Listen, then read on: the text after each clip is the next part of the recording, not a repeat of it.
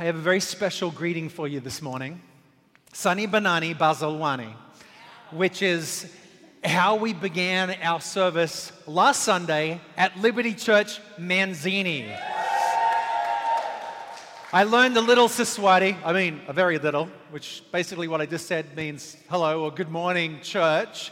I got to tell you, I thought I was, you know, I was fairly impressed with myself until J.R. Carmichael, who is our Brooklyn community pastor, got up and led worship. I, he didn't just sing along, he led in Siswati and Zulu last weekend. That is pretty impressive stuff, people.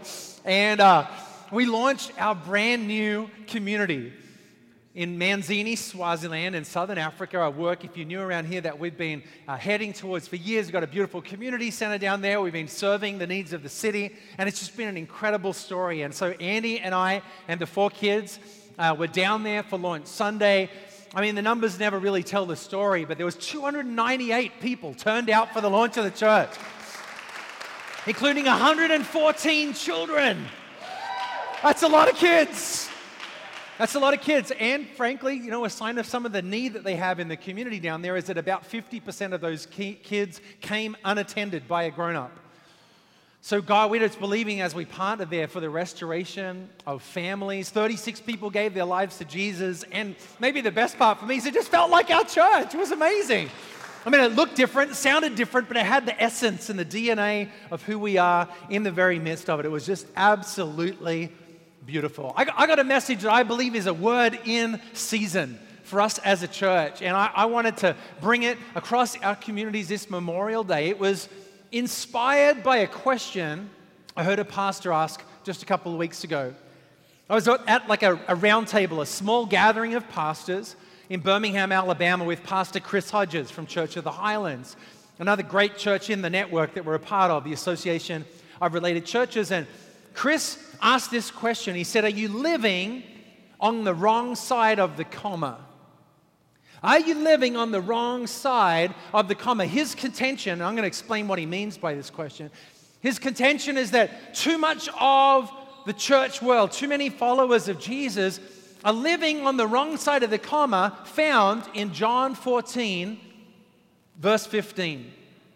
In the New American translation, it says this John 14, 15, it says, If you love me, here's the comma, if you love me, you will keep my commandments. It was a really insightful conversation because Pastor Chris is saying there's two ways of understanding, two ways of emphasizing this statement. And depending on whether you emphasize love or obedience, you change everything about this statement of Jesus. See, one way to understand this is, is like this way, almost in a stern tone, as if Jesus is trying to say to people, Prove it to me. If you love me, keep my commandments. Almost like he's daring them to prove that they really love him. If you love me, you'll keep my commandments. That's how you'll show me that you love me. Pastor Chris made the comment that he said, you know, the other way of understanding that statement would be to say, if, if you had this revelation of love is as if Jesus is saying, Hey, if you love me, you keep my commandments. When the emphasis is on the first half of the sentence, when we emphasize love and we live on the right side of the comma, we understand that it's from a place of love that we learn to walk in obedience with God. Am I trying to prove my love to God every day by keeping His commandments? Am I trying to obey my way into love? Or to earn his love as if I could? Or am I on the other side of the comma, loving him, loving him deeply and receiving his love for me, and seeing that love lead to a changed life of obedience? There's all the difference in the world. Which side of that statement we emphasize? You know, in, in, order to really understand what Jesus is saying there, let's widen the context for a minute. What did he say right before this statement, and what did he say right after this statement? Well, in verse 14, he says, If you ask me anything in my name, I'll do it. So Jesus is saying, right before he gives this statement, he says, You know, if ask me anything, and I'll do it. Ask anything in my name, I'm on your side. And then he says, if you love me, you'll keep my commandments, as if to say, I'm, I'm helping you here. Ask me for help. And then he says in verse 16 and 17, after that statement, he says, I will ask the Father, and he will give you another helper, that he may be with you forever. That is the Spirit of truth. It's the Holy Spirit he speaks of, whom the world cannot receive because it does not see him or know him. But you know him because he abides with you and will be in you. What's Jesus saying here? See, that statement in the middle, taken out of context, could sound like this bar we have to live up to by our own human efforts. And yet, Jesus is saying in some ways that the whole of the Godhead, three in one, are conspiring for your success. He says, Ask, and I'll do it for you. And guess what?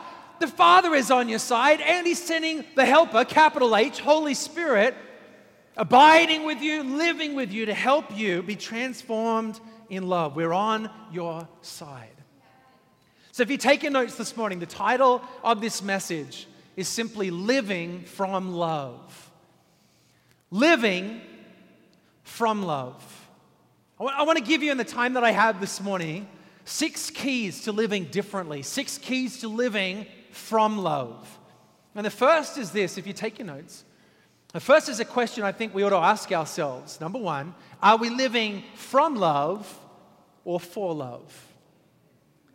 Are we living from love, from a place of knowing that we are loved? Are we living from there or are we living for love, striving for love, for acceptance, for affirmation? I wonder if you're living from a revelation that you are already loved. This changes everything about the way we walk with Jesus. Are you living from a revelation that you are already loved? Or are you striving to live the right way, hoping that if you could only this week finally be a good boy, be a good girl, God would love you? That's what it looks like when you live for love, when you live for God's love. It's, here's, a, here's an important truth for you and I to understand and get deeply in our hearts is it's actually not possible for God to love you any more than he already does. that should take some of the striving out of our living.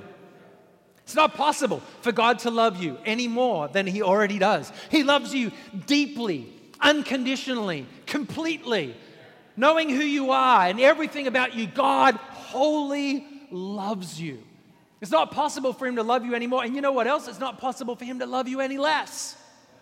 We imagine that God's love goes up and down with our good days and our bad days, our obeying and our disobeying, our faith and our fear, that the love of God somehow ebbs and flows. No, He is constant. He's faithful when we're faithless. So you can live every day from a knowledge that you are fully loved. It is possible, I will say this, it's possible for Him to reward you more or reward you less right? On the basis of our decisions, there might be consequences, but that's got nothing to do with love. We imagine those things together consequences and love, but not in the Father's heart. No, we might reap rewards or lose rewards on the basis of the choices we make in this life, but it's disconnected completely from God's love for you. Regardless of your choices, He loves you. And what I've discovered is, by the way, if that were not true, then Jesus would never have died for us. If it was dependent on our actions and our holiness, Jesus would never have died because he died while we were sinners, the Bible says. While our backs were turned, he died for us. Our actions could never have precipitated the love of God extended to us. And here's what I know is the more in love with God you are, the more his will flows through your life takes all the striving out of it. The more in love with the Father you are, the more of His nature you're going to see at work in your life. I started writing a little list this week of things that happen when I live from love instead of living for love. Some things I've experienced. When I, when I live from love, number one, I feel grateful for every blessing. There's something about realizing how loved I am that, that makes me grateful for blessing instead of entitled. Isn't that the truth? When I live from love, I feel deeply grateful for all the goodness of God I see in my life. Secondly, when I live from love, I have a deep sense of security. A deep sense of security, even when I stumble. And it's maybe all the more important when I stumble, to know that I am loved every day, all day, not just on my good days. Amen. A deep sense of security. Thirdly, when I, when I live from love instead of living for love, I know the difference between consequences and punishment. You might think they're synonyms, but there's a different spirit between those things. You know, I don't know, those of you who are parents in the room might have experienced that difference when your children make choices for which there are consequences. This is not about the withdrawal of love. That's what punishment connotes for me. I, I think about the withdrawal of love, the breaking of relationship is the spirit of punishment. You know, I can love my children fully, and there can still be consequences for their choices. It's, it's a different spirit. Fourthly, when I, when I live from love, if I find myself drawn to sin, I press into love. If I find myself drawn off track, instead of striving harder, doing more, I, I press into love. And it's love that strengthens me. In other words, I run to God and not from Him because I have this deep sense of His love for me. See, if my relationship with God is built on fear, then when I'm falling or stumbling or my heart is straying, I run from here for, for Him for fear of judgment or fear of punishment. When I, when I live from love, I run to Him and not from Him. And fifthly, when I live from love, my motivation is internal, it's love, instead of external in fear. That's God's desire for you, church, is for you to live deeply from love. Number two, the second key, I think, to understanding what it is to live from love this morning is to ask yourself this question Is love shaping our identity? Is love shaping our identity? There's something fascinating in Scripture where, you know, through all of what we call the Gospels Matthew, Mark, Luke, and John we know that Jesus walked every day with the Father. In fact, he's the model, the picture of perfect, unbroken communion or relationship with the Father, right? And so, as Jesus walks with the Father every day, he's praying, he's communing, he's speaking with the Father. We know at times he even withdrew to solitary places to pray. And out of all of those prayers, out of all of those conversations, only twice does the Bible record for us what the Father said back to him. Out of all of those times, only twice do we know what the Father said. And do you know on both occasions the Father said the same thing? On both occasions, the first is in Matthew 3 at Jesus' baptism. So, this is in a sense the beginning of his earthly ministry. And then again, verbatim, the same words in Matthew 17 at what we call the ascension after his death and resurrection before Jesus goes to the right hand of the Father. The, the Father says the exact same thing, and we'll read it from Matthew chapter 3. It says, As soon as Jesus was baptized, verse 16, he went up out of the water. And at that moment, heaven was open, and he saw the Spirit of God descending like a dove and alighting on him. And a voice from heaven said, Listen, this is my Son, whom I love, and with him I am well pleased. You see love shaping his identity there, church? This is, this is the audible voice of God for everyone all around that just watched Jesus being baptized. It was later the audible voice of God with the three disciples, the inner circle, witnessing this interaction of Jesus before his ascension. This is my son, whom I love. And with him, I am well pleased. See, even Jesus had his identity affirmed by the Father. I can't help but think how much more, and this is Jesus who walked, perfectly with the Father. How much more do you and I need to receive that identity from him? How much more do you and I need to know that we are loved and who we are in him? You know, as a, as a parent, it's so important that I understand the difference of speaking to my children. It's not just about the words that I say, it's about the, the spirit that I say them in, right? Am, do I, am I speaking to my children from love or from frustration? Anybody else feeling? I'm feeling convicted this morning. I don't know if I'm just preaching this message for myself, right? Does your child know that they are loved? And if you don't happen to have children, what about your spouse? What about your loved ones? What about the team that you're building at work? You know, what are we speaking from? Are we speaking from love? It's so important for people, especially our children as we raise them, for them to know deeply that they're loved. I got a game I play with our kids pretty much every day, sometimes multiple times a day. I'll quiz the kids, and I'm, I'm quizzing Sam a lot at the moment. He's four. And uh, I'll say to him, I said it in the car on the way here from our Brooklyn community this morning. I said, Sam, guess what I'm thinking? And he says, I love you, Dad. he knows every time I ask him, What am I thinking? that I'm thinking, I love you. I play this game over and over and over and over. I've got a thousand variations like, Hey, I want to tell you a secret. Uh, can you read my mind right now? But really, what I'm saying a thousand times over and over and over is, I love you. I love you. I love you. I love you. Sometimes I'll say, I don't know if I've told you this before. Dad, you tell me every day. And I think that is a good thing for him to have deeply ingrained in his identity. I'm loved. In fact, I think we got a photo of Sam from our trip. There he is. There is a child who has a sense of identity. Amen. I am the future. Yes, you are. You know, of course, I'm not talking about raising precocious and, you know, entitled children, but I, I, you know, there's a, the world takes so much from us. The hits to our identity. It's so important that you and I know deeply that we're loved. And you know what? He's not a perfect child, and I'm not a perfect parent. But it's a wonderful foundation for your life to build on the knowledge that regardless of what the day might bring, that you are deeply loved. Amen? Number three, third key for us to understand what it is to live from love is to realize, number three, loveless obedience produces what I call the older brother spirit. The older brother spirit.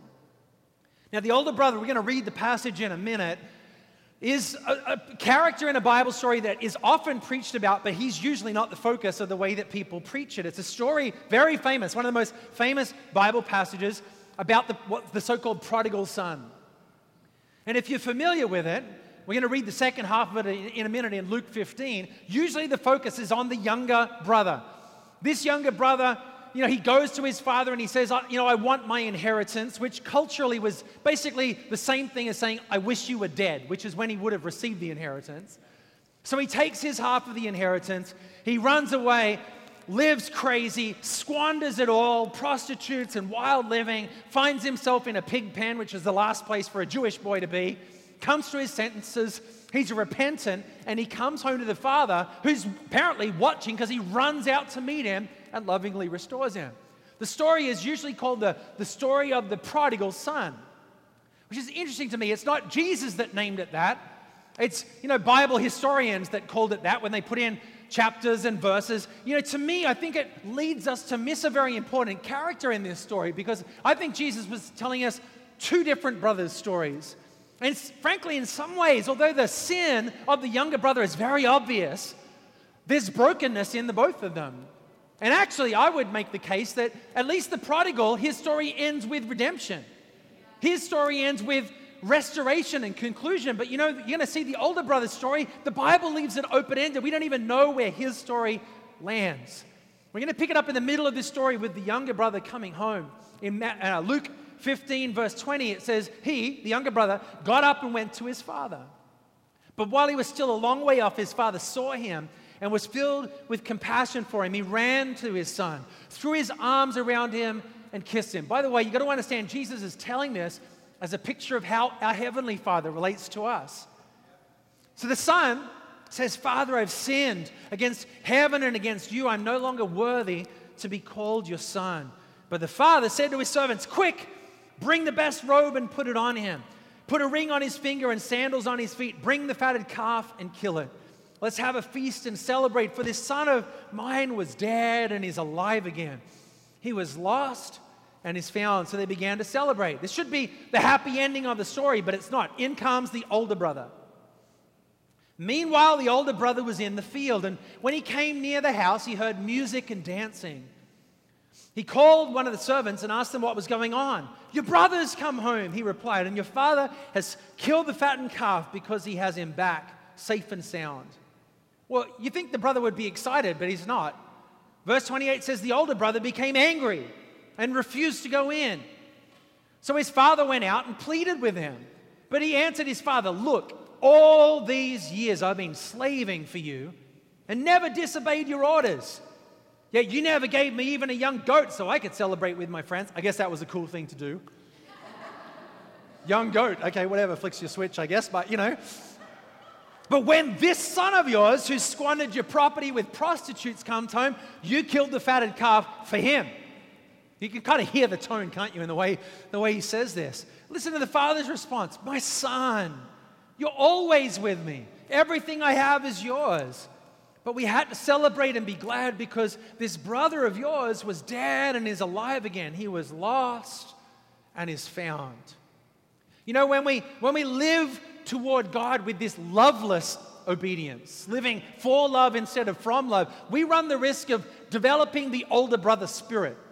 Did you pick up on his spirit as we read this? It's not just about the words, you can understand the tone that he says them in.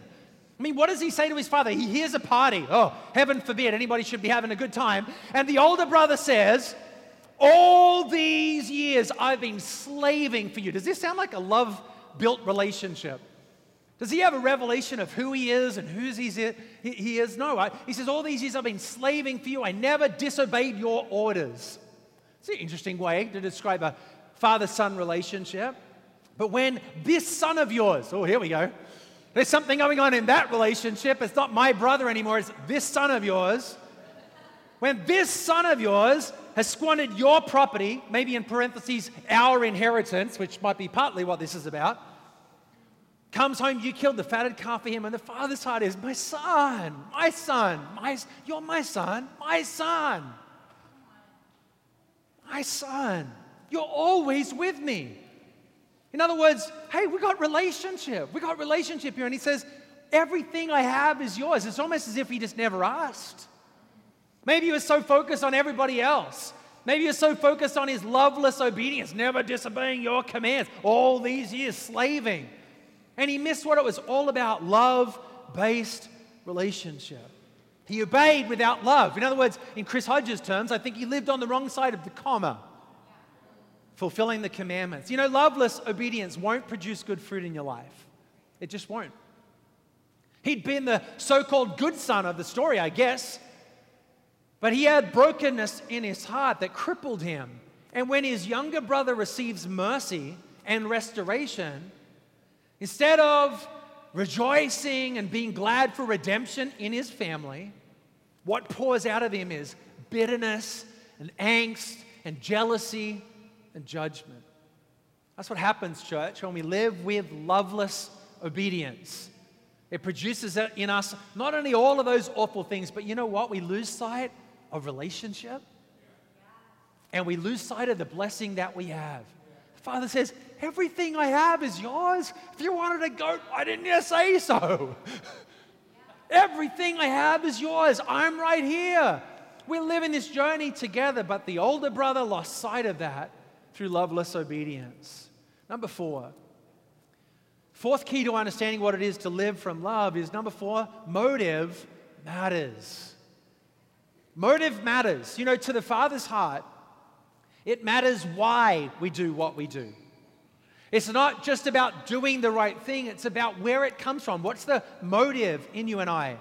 It matters why we do what we do. You know, as a dad, it's just a beautiful thing to watch my kids do, you know, the right thing, do the righteous thing, not because I told them, not because I'm watching, not because I commanded it, but because it just flows out of their heart, who they are. That's a beautiful thing to watch that. To do it out of love, in other words, and out of their own free will, and not out of fear or my command.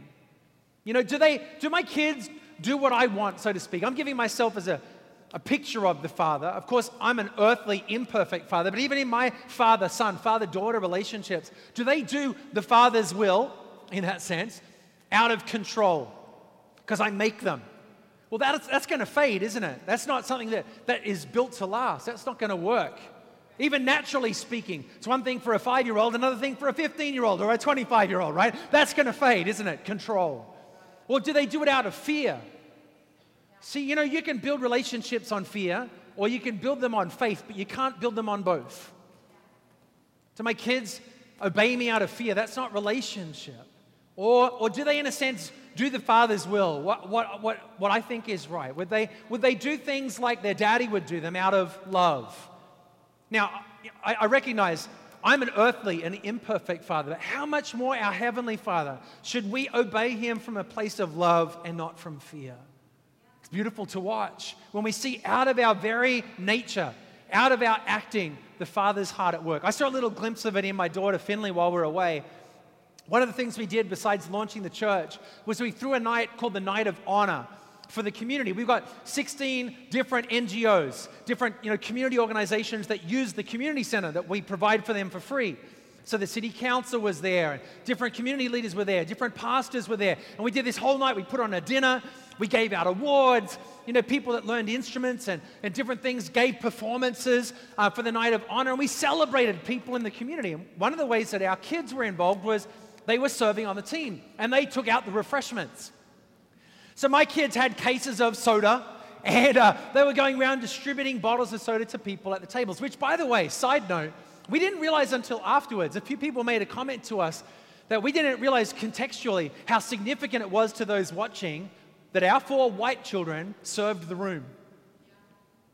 Sent a message. We didn't even realize that we were sending of love and what it looks like to partner together. Amen. Anyway, one of the things I love the most was that towards the end of the night, as they were serving all the drinks, Finley walked up to me, my daughter, she's, she's uh, nine, eight, just about to turn nine. She's got two bottles of Fanta. this time of year, they're all having birthdays. It's a nightmare keeping up with them all. She brings two bottles of Fanta. And she says, Dad, mom said we could have a bottle of soda once we'd served everybody else. I said, No problem. And she was just about to open one, and a little boy from the local community there walked up to her and said, um, I was going to get a Fanta, but it didn't come. And so, me not knowing any of the backstory, I said to Finley, Oh, that's okay, give him one of those ones. She says, Okay. And she smiles, hands it to the little boy. He walks away. I said, Go, just go get yourself another one from the fridge. And she said, Oh, they were the last ones, Dad. And I realized in that moment, without skipping a beat, something of the Heavenly Father's heart in her didn't hesitate to sacrifice. You know, it would have been so normal or maybe even justifiable for her to say, But these are the two we saved for us. But something of her heart, without me having to say so or organize it, just bled the Father's heart for others, to put others before herself. Why is this so important to talk about? Is, is because when I'm talking about motive matters, what I'm really saying is that God's battle in your life is not over your behavior. God's battle is not over your behavior, it's over your heart. We imagine God's all tied up in knots about our swearing, our smoking, our lying, and our cheating. Well, firstly, God's not all tied up in knots about anything. Uh, but secondly, if God's in a battle, I tell you, it's not over all the exterior world that you can so easily focus on. He wants your heart. You know, God knows that if He has your heart, He has everything else. God knows that when your heart changes, all the behavior changes from the inside out. Church is not some behavior modification program where we come along to behave, be a good boy, be a good girl, fit in. No. It's the changing of the heart. Proverbs 4 23 says, Above all else, guard your heart, for everything you do flows from it. No wonder God's after our hearts, church. He's not just over loveless obedience, He's after our hearts, He's after our motive. The man, the woman that you truly are, your heart, what makes you tick when, when God connects with you in unbroken love there, everything else flows naturally. What if, what if I saw my sins as love problems instead of behavior problems? What if my temptations or my struggles, my fears and my doubts, instead of me, making me strive more, would, ask, would cause me to ask, where is my love getting broken? Is my love tank full? It would cause me to press into relationship with the Father instead of running from Him in fear of judgment. Motive matters. I obey the Lord because I love Him. Amen? Number five, let me give you two more. The fifth key to living from love is, is and this is important love doesn't mean there's no standard. Let me bring a little balance on the other side here for a moment. Teach the whole context of this for a minute. Because we could so easily imagine, well, if that's true, and you know, there's no fear, and perfect love casts out all fear, then, then love and grace means there's no standard. Love and grace means anything goes. Love and grace means sin doesn't matter. Well, that's not the case. And the Apostle Paul, writing his letter to the church in Rome, addressed this imbalance. And, and the Apostle Paul, above anybody, teaches the gospel of grace. Above anybody, ensures that the whole world understands the foundation of their salvation. But in Romans 6, verse 1 to 2, having taught about grace and not law, faith and not works, he says this He says, What shall we say then? Shall we go on sinning so that grace may increase? Because he's been talking about how where sin abounds, grace abounds all the more so. Shall we go on sinning so grace may increase? By no means. We are those who've died to sin. How can we live in it any longer? Love is the key to our obedience. See, some would say, well, it's grace, not works. It's grace, not works. And if you're talking about salvation, I would say, Amen. I agree with you. Grace, not works. And yet, if, if, it's, if it's all grace and there's no standard at all, how do we reconcile things like Acts chapter 5, where Ananias and Sapphira lie and are struck dead on the spot? Wait a minute, what happened to grace? Apparently, there was consequences, fairly severe ones in that instance, right? How do we reconcile that? Here's, here's what we need to understand. I'm not trying to preach some fire and brimstone, you know, judgment gospel, but what we have to understand is we play a dangerous game when we act as though being loved is a license for lawlessness.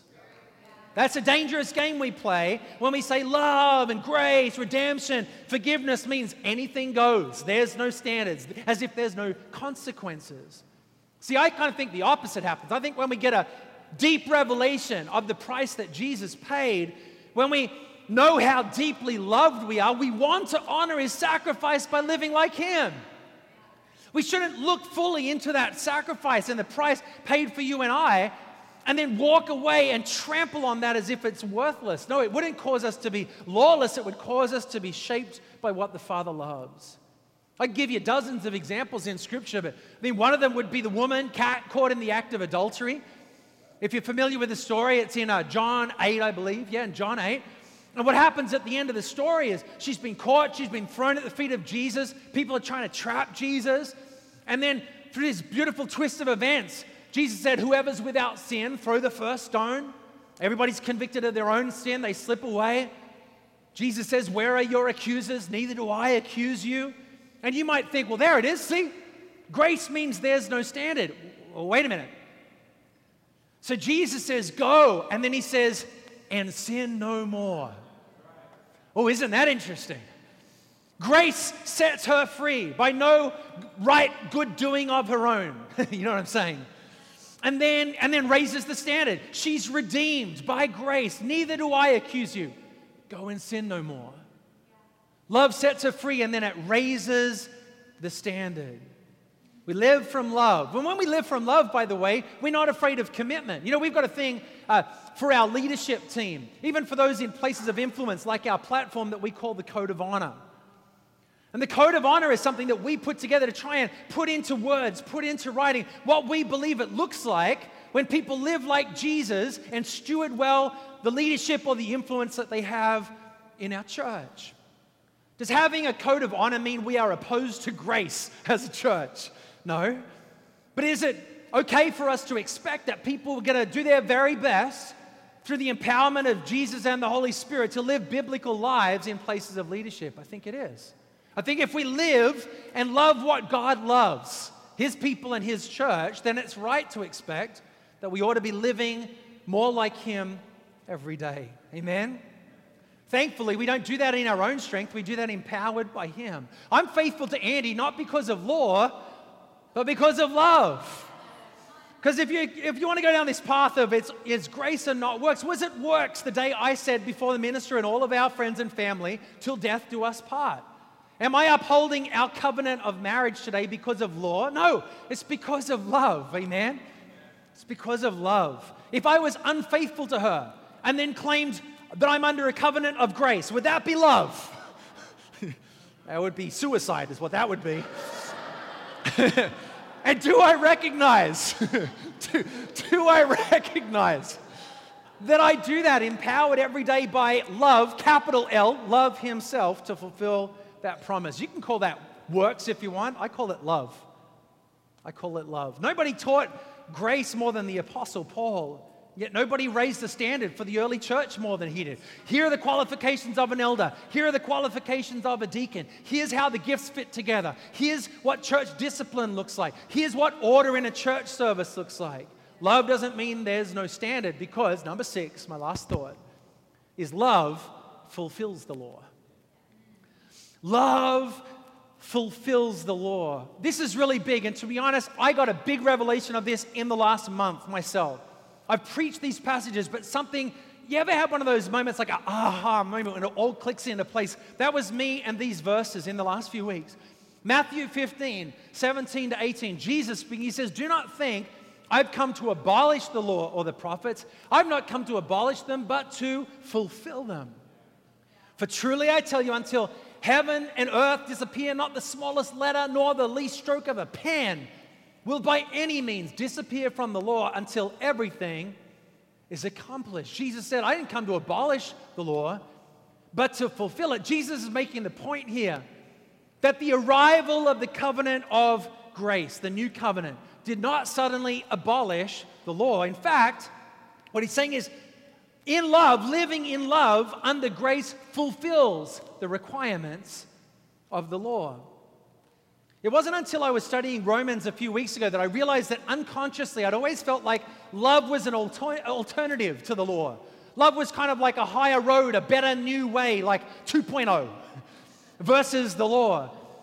But you know, I suddenly realized what Jesus means when he says love fulfills the law by reading Romans 13, 8 to 10.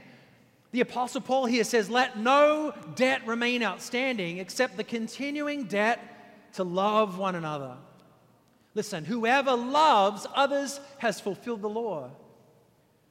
The, you know, the commandments you shall not commit adultery, you shall not murder, you shall not steal, you shall not covet, and whatever other commandment there may be are summed up in this one command love your neighbor as yourself. Love does no harm to a neighbor. Listen to this, this is so big. Therefore, love is the fulfillment of the law. Do you see? What Jesus is saying here is that love is the key to all of this.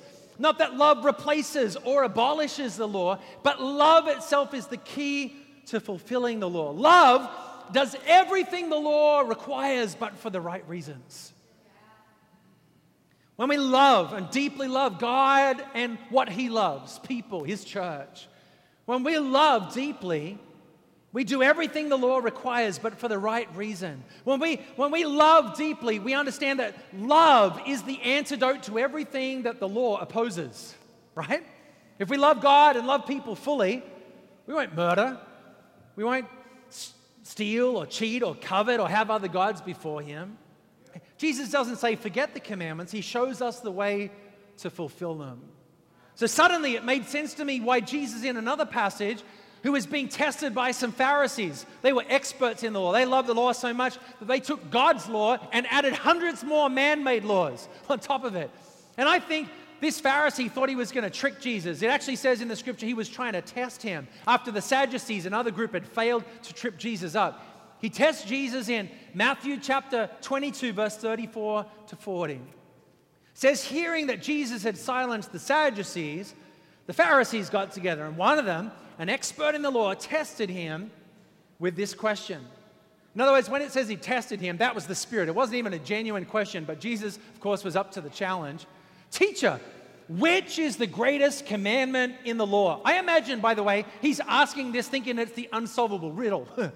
that there's no right way out of all of the law. How could there possibly be one that was more important than the others? What does Jesus say?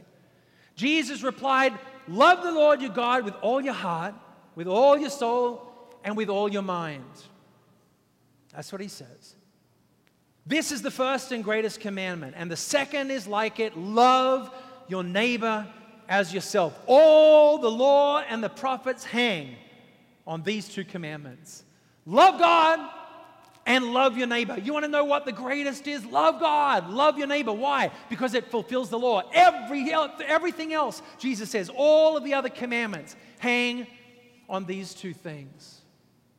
Jesus says to love with all you are. He says with all your heart, with all your soul, with all your mind, wholeness. It's part of what Jesus brings to you and I, wholeness. And out of that place of wholeness, whole love before Him. Love fulfills the law. As one of the worship team comes and joins me for a minute, what you got to understand here, I guess I always thought that what Jesus was saying, these are the best two. You know, you're only human. You're not going to be able to do everything. So let me just shorten the list. I know it's a lot. Let me just give you the best two. These are like the Law's greatest hits. If you could just do these two things, that's good enough, guys. You know, I know you're only human, right? As if Jesus was trying to simplify or trivialize away a bunch of things. And I suddenly realized that's not what he's saying at all. What he's saying is, you want the master key? You want to understand what's the key to everything? I'll show you the master key. It's love. Love God, love your neighbor as yourself, and you will fulfill the law. Love is the key to everything else. To love is to fulfill the, the law. To love is to do what God requires. Amen? You and I have a choice, church, about how we're going to live our lives. Will we live our lives striving for love? Or we live our lives richly, deeply, whole in Him on a sure foundation? Will we live our lives from love? Thank you for listening to the Liberty Church podcast. If you are in New York City or will be visiting the New York area soon, please be our guest on Sunday. For service times and locations, please visit libertychurchnyc.com.